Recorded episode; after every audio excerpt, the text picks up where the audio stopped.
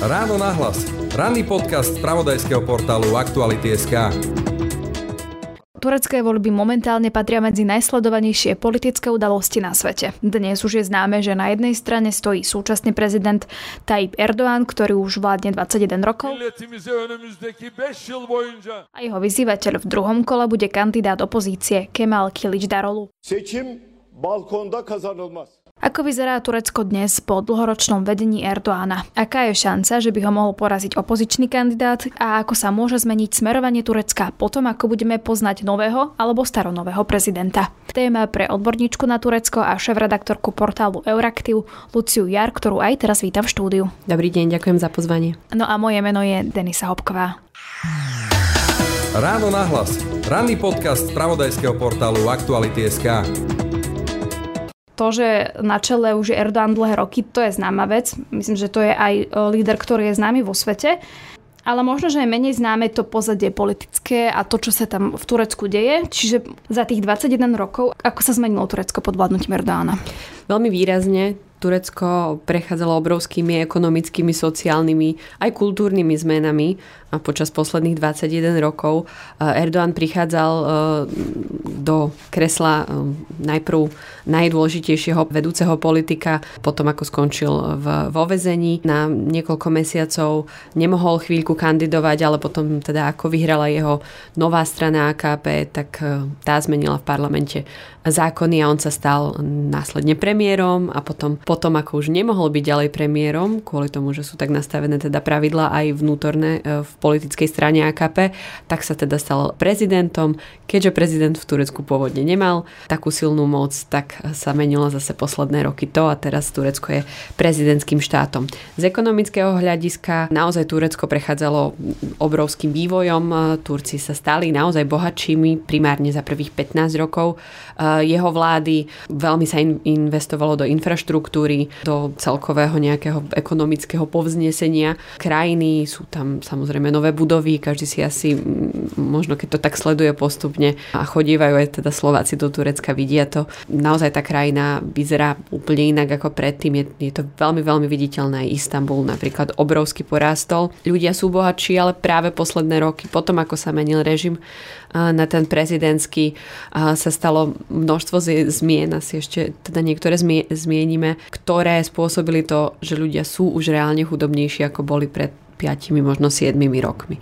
No a kultúrne, respektíve sociálne, tak tam pred 20 rokmi naozaj tou elitou, alebo tí, ktorí boli ako keby najsilnejší, boli sekularisti, boli ľudia, ktorí sa otáčali k západu, preto aj taký ten narratív, že jednoducho potrebujeme ísť do Európskej únie, vtedy prevládal, ale Erdoganovi a teda jeho ľuďom sa podarilo otočiť to naozaj ľudia, ktorí sú stredná trieda, ktorí sú z možno z nejakého moslimského skôr prostredia, tak tí sa stali tou elitou v spoločnosti, ktorá ju teraz ťahá a ktorá je jednoducho najdôležitejšia a má aj najdôležitejšie právomoci. Čiže pred tými 20 rokmi sa zviezol Erdogan na tej vlne, že poďme do EÚ, buďme proeurópsky a bol v podstate proeurópsky politik a potom otočil to kormidlo úplne?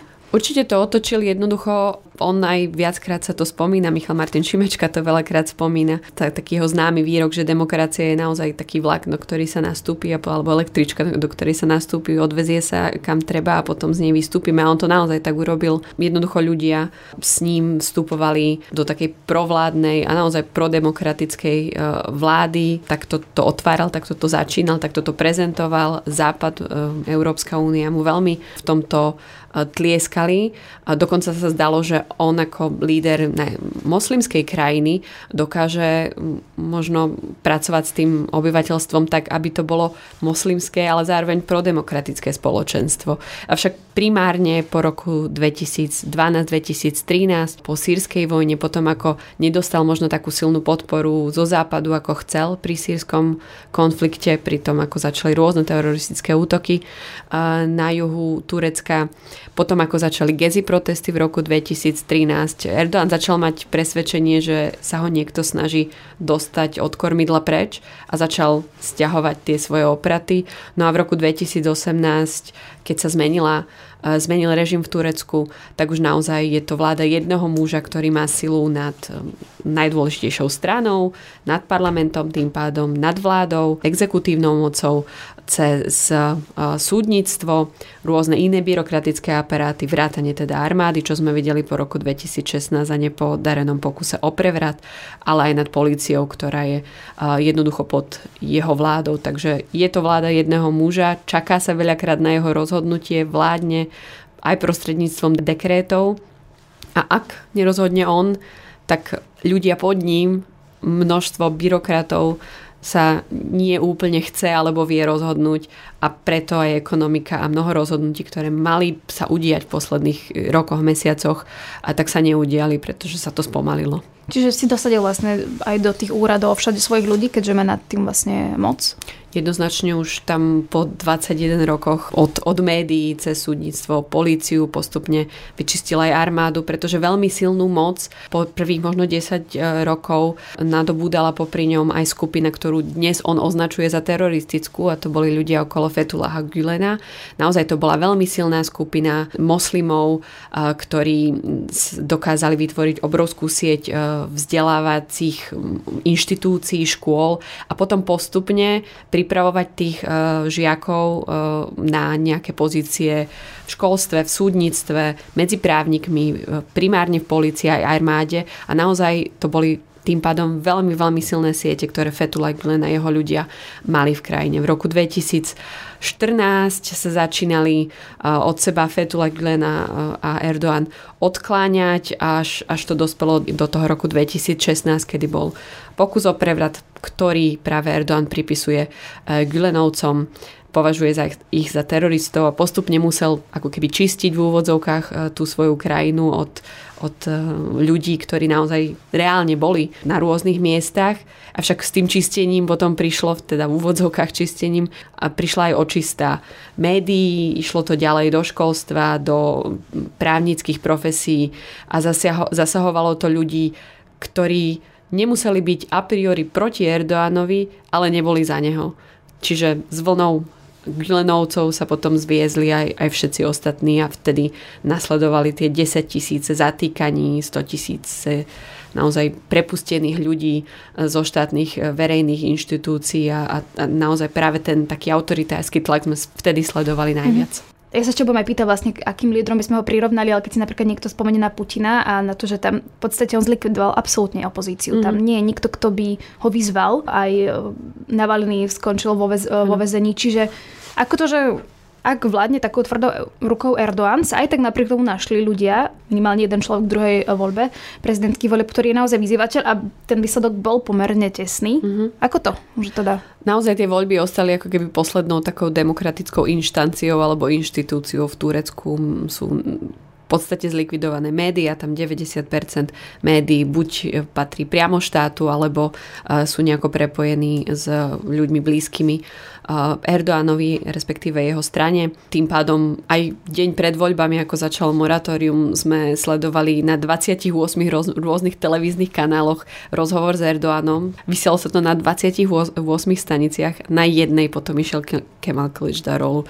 Čiže áno, existuje ešte opozícia, to je ako keby tá posledná taká naozajstná demokratická vec, ktorá sa zdá, ale aj tá opozícia funguje v neuveriteľne oklieštenom mediálnom priestore, v oklieštenom priestore, kde nedokáže ani kampaňovať možno plnou parou, pretože ako keby stále nad nimi vysí nejaký meč Damoklov, že môže sa stať, že niečo zlé sa povie a začne sa vyšetrovanie. No a do tretice je dôležité aj to, čo, čo Erdoğan si dokáže dovoliť ponúknuť. On naozaj za posledné mesiace zvyšoval platy, znižoval po, úroky na pôžičky, vytváral množstvo dôchodkových schém, schém pre mladých prebývanie, obrovské um, nejaké kontrakty boli podpísané, množstvo ľudí získalo permanentné kontrakty, mnoho, mnoho ľuďom sa zvýšili um, mzdy o, až o 50% v štátnej správe, uh, čiže to bolo všetko, čo jednak zadlžuje krajinu, uvidíme to neskôr síce,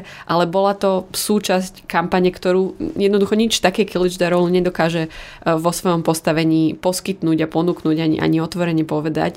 Čiže keď ho prirovnáme k nejakým lídrom svetovým aj k stavu demokracie uh-huh. v tej krajine, tak je to čo?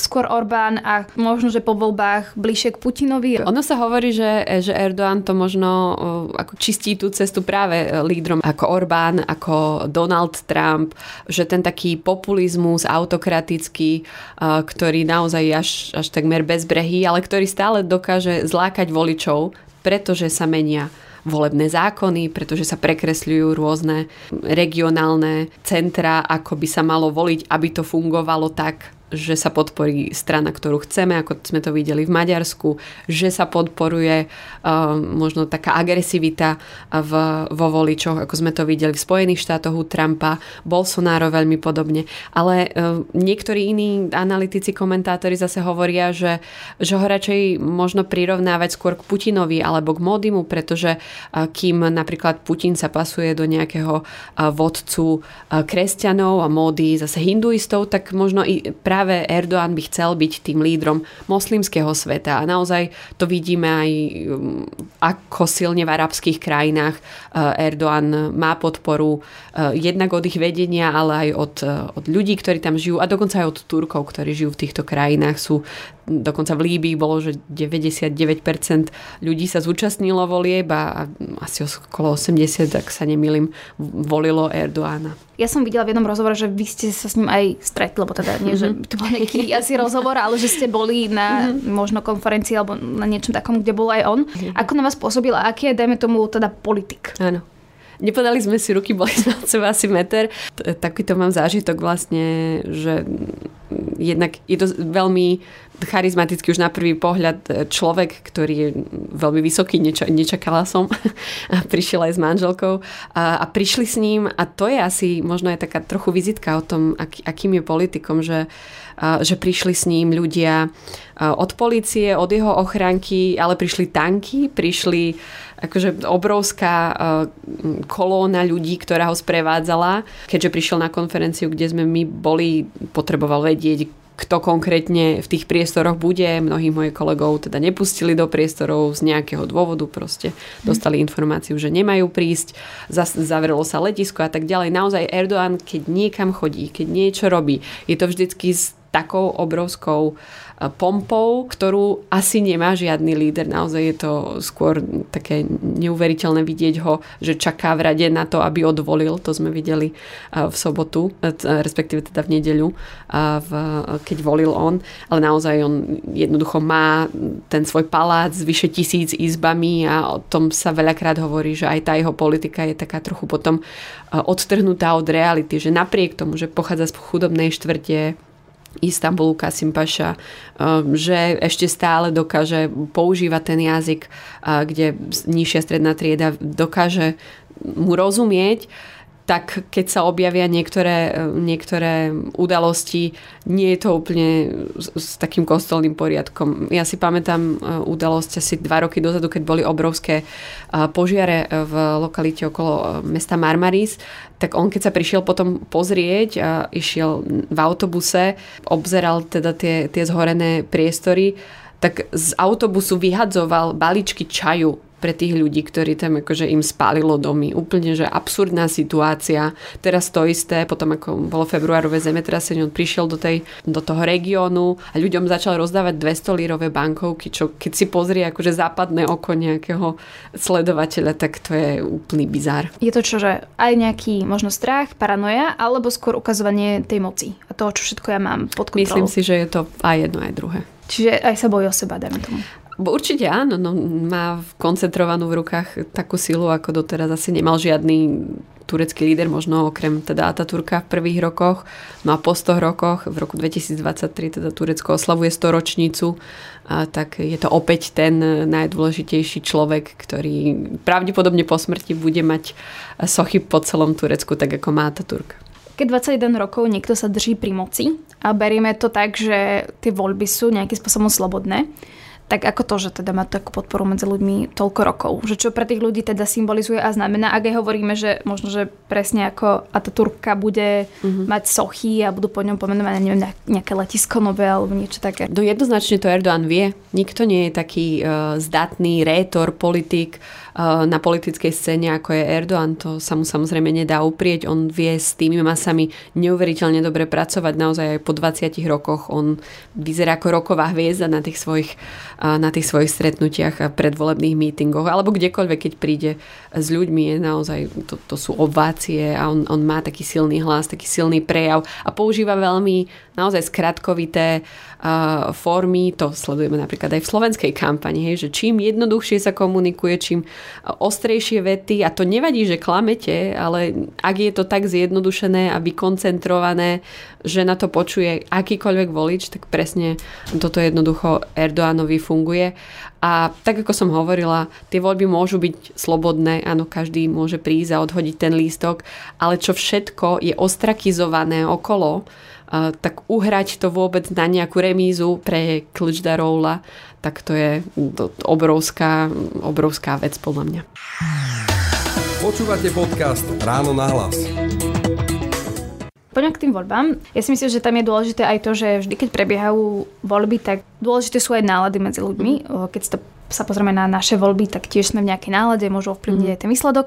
Tak aké sú tie nálady v Turecku momentálne? Čo, čo je tam, čo, čo tých ľudí trápi? Predpokladám, že inflácia, to je asi ako všade, ale že čo teda prežívajú. Inflácia je ako všade, ale v Turecku je o, o, o niekoľko veľkých, veľkých percent väčšia. V minulom roku to bolo 78%, čo je štvrtá alebo piata najväčšia inflácia na svete. A to boli len oficiálne čísla. Mnohí ekonómovia hovoria, že to mohlo byť aj 100%. Teraz sa to síce zmenšilo, znížilo, ale ešte stále vidíme, že ceny, ja neviem, cibule, paradajok, ktoré boli naozaj témou počas volieb, sú proste 7 krát vyššie, o 70% vyššie ako boli, ako ako boli minulý, minulý rok a to naozaj cíti každý jeden uh, Turek.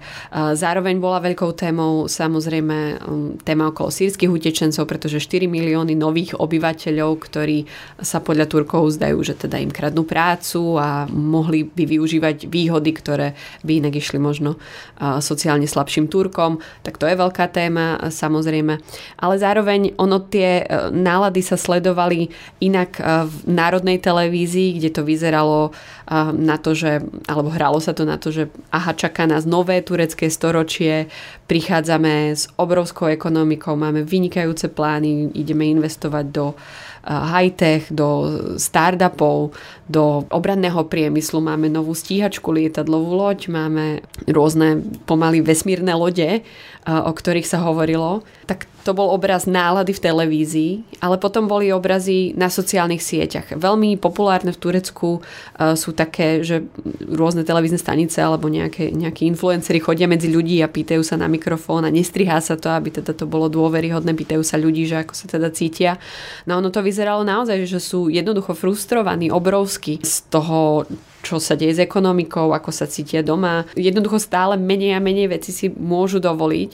Nehovoriac ešte o takých produktoch, že si chce niekto kúpiť e, auto alebo, alebo bývanie. To sú neuveriteľné, neuveriteľné ceny. To si ani Európa nepomaly už nemôžu v Turecku dovoliť. Kúpiť si auto, auto stojí pomaly dvakrát toľko ako v Európe, čo je proste absurdné. Tak e, je, je to nálada, ktorá sa tam objavuje na druhej strane a to potom vidíme vo výsledkoch tých volieb. Ja som videla aj prieskum prieskum taký tej na ulici, že ako sa ľudia cítia v regióne, ktorý bol zasiahnutý.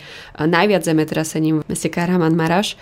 A tam ľudia naozaj to vyzeralo tak, že je to proste osud, čo sa im stalo a to, že celé dni nechodila nejaká pomoc e, zo štátu, že proste stáli na ulici a nemali pomaly vodu alebo prikryvku. A to sa reálne dialo, to my vieme, že sa to dialo, nie je to nejaká vymyslená vec, a tak to im nebranilo v tom, aby, aby volili Erdoána a práve v tomto regióne si Erdoán dokonca ešte polepšilo proti ostatným voľbám. Ako je to možné? vie pracovať s tou emóciou. On to napríklad konkrétne teda v tom regióne zahral na to, že, že je to osud, že proste Allah nám to takto priniesol a nedalo sa nič robiť. A naozaj akože takéto obrovské ničivé zemetrasenie pomaly na svete nemá konkurenciu, nie je to ešte v Turecku. Takže akože je tam na tom niečo. Otázka je, že na čo zasvietite. Či zasvietite proste na Allaha, na osud, alebo budete svietiť na to, že budete ukazovať, ako ľudia kričia spod ruín dva dní a nemá im kto prísť e, proste podať jeho rodine krompáče, aby sa k nemu dostali. To neboli len prezidentské voľby, ale aj parlamentné. V podstate tam získal väčšinu Erdogan a môžeme k tomu niečo povedať? Parlamentné voľby, a to nie je úplne taká demokratická vec, aby sa dialo. Vlastne väčšinou politológovia odporúčajú, aby prezidentské voľby sa konali v inom termíne ako parlamentné, pretože to má potom vplyv na to, ako, ako vyzerá uh, celá vláda v krajine, tak to majú v Spojených štátoch. Takže voľby sú napriek tomu v Turecku v jeden deň. To, že je priama voľba prezidenta, to je tiež pomerne novinka, len niekoľko rokov to Turci majú, čiže um, voliť aj, aj v jeden deň je pre nich nové. V týchto voľbách proti sebe teda stáli skôr koalície, to je tiež skôr taká novinka. Tým pádom sa na kandidátku veľkých stran aj Erdoánovej AKP, aj Kličdaroulových republikánov v JHP dostávali aj menšie strany. U Erdoána typu turecký Hizbalách v, ture, v úvodzovkách to poviem, to sú naozaj ultra extrémisti, islamisti, ktorí sa objavili v niektorých regiónoch na jeho kandidátke a dostali sa potom aj do parlamentu. Proti sebe v podstate stála Národná koalícia, teda koalícia okolo strán Kliždaroula, ktorý spojil naozaj 6 známych strán, ale je to taká plejada od od nacionalistov cez liberálov až po možno takých demokratov. Čiže je to také akože problematické. Napriek tomu sa vedeli dohodnúť na tom, že Erdoğan jednoducho musí odísť. To bola ich ako keby taká hlavná message. A Erdoánová ľudová aliancia, tá zase spojila národovcov MHP, teda jeho stranu AKP, no a menšie strany, ktoré som spomínala, tam sú naozaj až extrémna pravica, ultraortodoxní proste islamisti. Neo-otomanizmus sa tam objavuje, taký anti-europanizmus, celkovo tieto takéto emócie. Jeho aliancia nakoniec zvíťazila a keďže sa menil volebný zákon minulý rok, tak prihralo mu to po tých zmenách. A teda zmenil sa zákon minulý rok tak, že také väčšie strany ako AKP dostali napriek tomu, že majú menej ako 50% hlasov, viac väčšinu v parlamente. Získali 321 kresiel v 600 kreslovom parlamente. Tá aliancia národná okolo Kiliždarov má 213 kresiel, no a do tretice vznikla koalícia, ktorá skôr bude spolupracovať s opozíciou prokurdských, ľavicových, zelených, takže tí získali 66 kresiel. Prevahu teda naozaj majú islamisti, pravica, veľmi silno nacionalisti, ktorí budú vedieť medzi sebou spolupracovať a už sa tam objavujú dokonca aj prvé mená. Napríklad meno Erbakan, to si možno ľudia pamätajú z histórie, to bol kedysi premiér, taký veľmi pro islamský, ktorého vládu potom zrušila, e, zrušil vojenský prevrat. Teraz jeho syn vedie malú stranu, ktorá sa dostala spolu teda s ľudovou alianciou Erdoána do parlamentu. Pravdepodobne bude ministrom, ministrom vzdelávania, ministrom školstva, a on veľmi otvorene sa hlási až k takým šária typom eh, pravidiel, akože keď sa objavia veci, že ideme sa na začiatku eh, hodín modliť, prípadne až rozdelíme chlapcov a dievčatá, tak asi to nebude až také prekvapenie už. A tie práva žen sa môžu výrazne asi oklieštiť, ak by teda Erdoğan vyhral aj tie voľby, lebo tam ten prezident asi bude zohrávať rolu. Prezident má určite, je, je šéfom exekutívy, čiže ak, ak by sa naozaj stalo, že dá rolu e, vyhrá, tak vie nejakým spôsobom obmedziť ten parlament, akože ešte tam je tá šanca, ale ak bude prezidentom e, Erdoğan aj, aj naďalej, tak tá spolupráca bude jednoduchá. Objavovali sa mnohé také okliešťujúce návrhy, s ktorými prišli práve tie extrémnejšie strany okolo Erdoánovej koalície. Hovorilo sa o tom, že jedna strana Hudápar, sú to síce kurdi, ale, pod, ale extrémisti v takém, takom islamskom rozmedzi, tí sa dostali na kandidátku strany AKP do, dokonca priamo. Tí hovorili o tom, že konkrétny zákon, ktorý um, nejako upravuje tresty za násilie na ženách, by mal byť obmedzený, že nejaké ženské práva, ktoré momentálne sú nastavené, napríklad po rozvodoch a tak ďalej. To tiež by sa malo zmeniť, obmedziť, tak aby teda muž ostával naozaj hlavou rodiny, žena získavala menšie práva. A takéto návrhy táto strana, ktorá sa reálne dostala teraz do parlamentu, Erdoánovi ponúkala. My sme počuli dokonca, že aj e, šéfka takej frakcie AKP žien hovorila o tom, že toto už sú extrémne veci aj pre nich ale čo všetko vykonzultujú potom, ako už budeme vedieť, ako sú rozdané karty, tak e, to ešte môžeme sa ešte diviť. To je vlastne tá politika, tam mm, to môže fungovať niečo za niečo a podobne. Ale keď ešte teda k tým prezidentským voľbám sa vrátime, tak k samotnému Kemalovi Kilič Darolovi, jemu sa hovorí turecký Gandhi, dokázal spojiť tú opozíciu, ale hovorí sa, že je opak Erdoána, že je taký e, pokojný, a ja som aj čítala, že mnohí ho ako keby podceňovali, hovorili, že nemá tú charizmu a že zvažovali, čo vôbec bude lídrom. Ako to, že teda práve tento človek pôjde do toho druhého kola a získal v podstate takúto podporu? Kemal Kılıçdaroğlu je naozaj takým tým úradníkom, aj má taký štýl, nemá úplne také silné gestá, nevyzerá na tom pódiu ako roková hviezda, ako Erdoğan. Napriek tomu ale, čo sa mu nedá uprieť je, že najprv od roku 2010 sa mu podarilo stranu republikánov JHP dať opäť dokopy. Že to už neboli tí takí odstrhnutí od reality republikáni a sekularisti, ktorí hovorili, že iba naša, naša nejaká spoločnosť je OK, všetci ostatní, ktorí si, napríklad ženy, ktorí si zakrývate uh, šatkami hlavy, alebo všetci, ktorí sa modlíte každý piatok, tak vy nemáte čo rozhodovať. Tak to vyzerala tá strana totiž predtým, ako Kliždarol ju prebral. Keď ju prebral, začal spájať, začal do toho vnášať také elementy toho, že potrebujeme tam mať nielen ľudí sekularistov, ale naozaj tu republikáni sú aj moslimovia, sú tu aj aleviti, sú tu aj kurdi, takže to sa mu podarilo najprv interne v jeho strane, a potom neskôr ďalej, uh, špeciálne teraz pred voľbami, keď dal dokopy, ako som spomínala, tú koalíciu okolo tzv. stola šiestich. Ja som tiež bola skeptik v tom, že, že dokáže uh, poraziť Erdoána. Keď sme sa v marci dozvedeli jeho meno, uh, neboli to úplné ovácie, ale už je tá nálada taká, že už ktokoľvek by tam bol a nie je to Erdoğan, tak ho ľudia podporia. Je tam šanca, že by mohol poraziť Erdoána, ak si povieme, že dajme tomu spoločnosť ide voliť menšie zlo, ako mm-hmm, sa to mhm, zvykne no. hovoriť. A tam bude niekoľko momentov. Prvým bude e, to, pre koho sa rozhodnú voliči tretieho z kandidátov, ktorý neúspel a ktorý získal 5,17% voličov Sinan Oan. On je síce nacionalista, pochádza z toho kempu okolo Erdoánovej, teda koaličného partnera MHP, ale jeho vylúčili, aj, aj Erdoğan ho vylúčil z tej, z tej časti, čiže nemusí uh, mať úplne, že a priori snahu uh, podporiť hneď Erdoána. On kandidoval aj s tým, že nechce, aby Erdogan pokračoval. Na druhej strane je taký silný nacionalista, ktorý má problémy primárne s kurdskými voličmi a s kurdskou menšinou, že ak by sa možno ponúkol Kiličdarovlovi a jeho kempu s tým, že ich podporí, tak možno bude žiadať to, aby tam nebola až taká blízka spolupráca s Kurdami.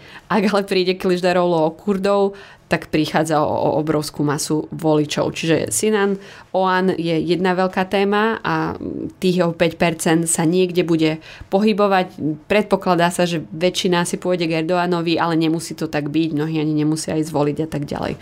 Druhý uh, moment je že áno, bola vysoká účasť, 88,8%, nie je to ale najvyššia účasť v histórii tureckých volieb. Je tam ešte priestor možno zlákať nejakých voličov, ktorí sa e, predtým nerozhodli. A špeciálne e, v zahraničí volilo okolo 53, myslím, percent ľudí Čiže tam je ešte priestor a dokonca nižšia účasť bola v krajinách ako Spojené štáty, e, Rusko, aj napríklad na Slovensku, kde mal prevahu Kličdarolu a v krajinách ako Nemecko, Rakúsko, Francúzsko, Holandsko, kde tradične volia tureckí Gürbetči sa volajú, to sú teda ľudia, ktorí žijú v zahraničí a majú turecké občianstvo, tak oni volili primárne v týchto krajinách Erdoána. Takže tam sa ešte môžu mobilizovať práve v krajinách, kde by mohol mať Kličdarolu podporu, prípadne ešte nerozhodnutý alebo nevoliči v Turecku. No a do tretice by som ešte možno spomenula takých ľudí, ktorí síce možno v prvom kole volili Erdoána, ale už vidia, že tá podpora v parlamente je pre neho dostatočne silná, tak možno by mali záujem balancovať tú silu a nenechať ho úplne plachtiť na, na vlne, že všetko je len v jeho rukách, tak by sa mohli teoreticky rozhodnúť prestúpiť teda do druhého kempu. Naozaj voliči, a to je teda zmapované, spočítané v Turecku, niekedy naozaj volia tak, že niečo úplne iné do parlamentu a niečo úplne iné potom za, za prezidenta, tak aj tam je možno nejaká šanca nazbierať hlasy.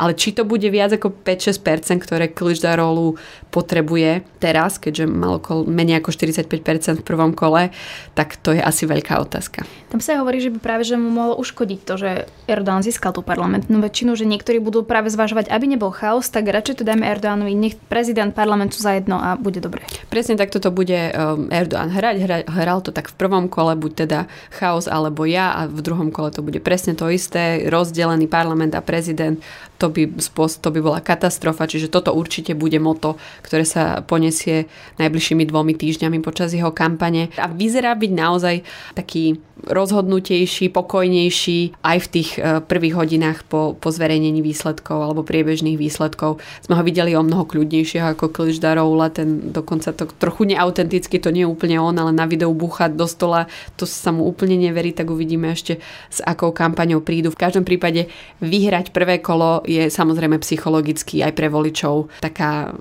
iná emócia a určite ju bude chcieť Erdogan využiť. A frustrácia pre tých, čo volili e, jeho protikandidáta kandidáta, pretože v prieskumoch sa on favorizoval, že by mohol poraziť Erdoána. To je pravda a to si teraz mm, nepo, možno neúplne sypú niektorí popol na hlavu, ale že či naozaj sa nevytvárali uh, emócie uh, v rámci opozičného kempu uh, viac o tom, že áno, teraz to konečne bude a, a to práve sa hralo na mobilizáciu. No uvidíme, ako, to ešte vymyslia. Ja priznám sa, ešte som nečítala žiadnu nejakú detailnú analýzu odkiaľ by mohol Kliždarolu mať ešte hlasy, kde sa ešte vie obrátiť. To všetko sú len také akože mm-hmm. moje zrátania, ale určite tie čísla o chvíľku prídu. Za tie dva týždne sa môže stať čokoľvek, asi ťažko predpovedať mm-hmm. a veštiť, ale predsa len je to čo, 50 na 50, alebo má Erdogan väčšie šance, že si mm-hmm. obhájí ten post prezident? V tejto chvíli, a to sme ešte len teda dva dní po voľbách, to je 51-49 podľa mňa pre Erdoána. pre Erdoána, ale to sa môže zmeniť úplne, že dnes uh, Sina Noan môže zrazu mať nejaký fantastický nápad a všetkých potiahnuť uh, k Kilič Daroulovi, môže byť nejaká silná emócia, čoko, niečo sa môže stať, v Turecku sa vždycky niečo deje, predsa len tie telenovely sa nevymýšľajú zo Slovenska, ale z Turecka, takže mm, ešte nás naozaj toho dosť veľa čaká. Tam môže byť aj silná emócia to, že 28.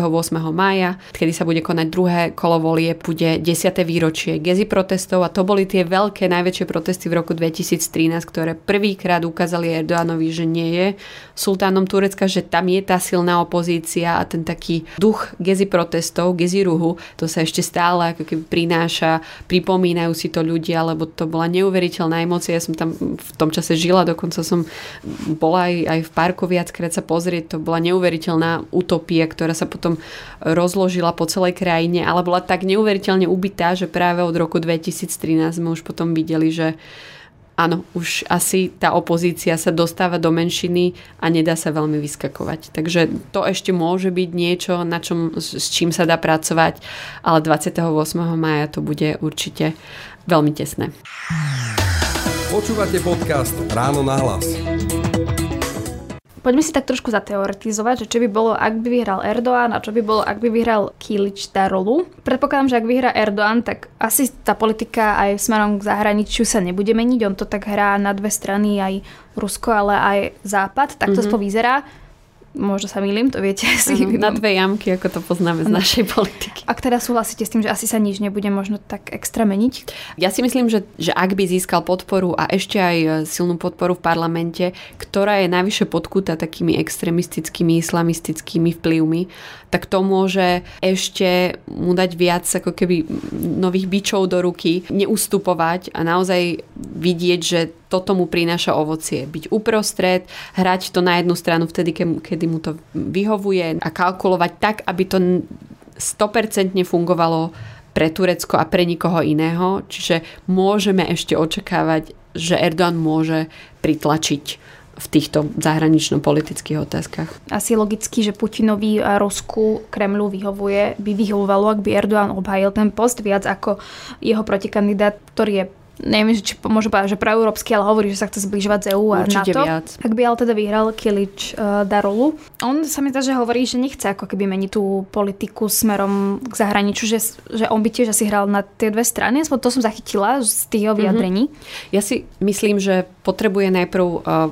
komunikovať e, informácie pre svoje obyvateľstvo a jeho obyvateľstvo momentálne je veľmi silno antiamerické. Ten európsky sentiment alebo proeurópsky sentiment tiež nie je taký. Cítia sa, že Európa ich odvrhla a že ich tam nechce. Čiže on, on momentálne naozaj nepotrebuje nejako sa prihovárať západu, ale z politík, z, toho, z jeho programu, e, ktorý sme, ktorý sme videli, ktorý zverejnil, je jasné, že bude o mnoho prívetivejším spolupracovníkom aj pre EÚ, aj aj pre NATO.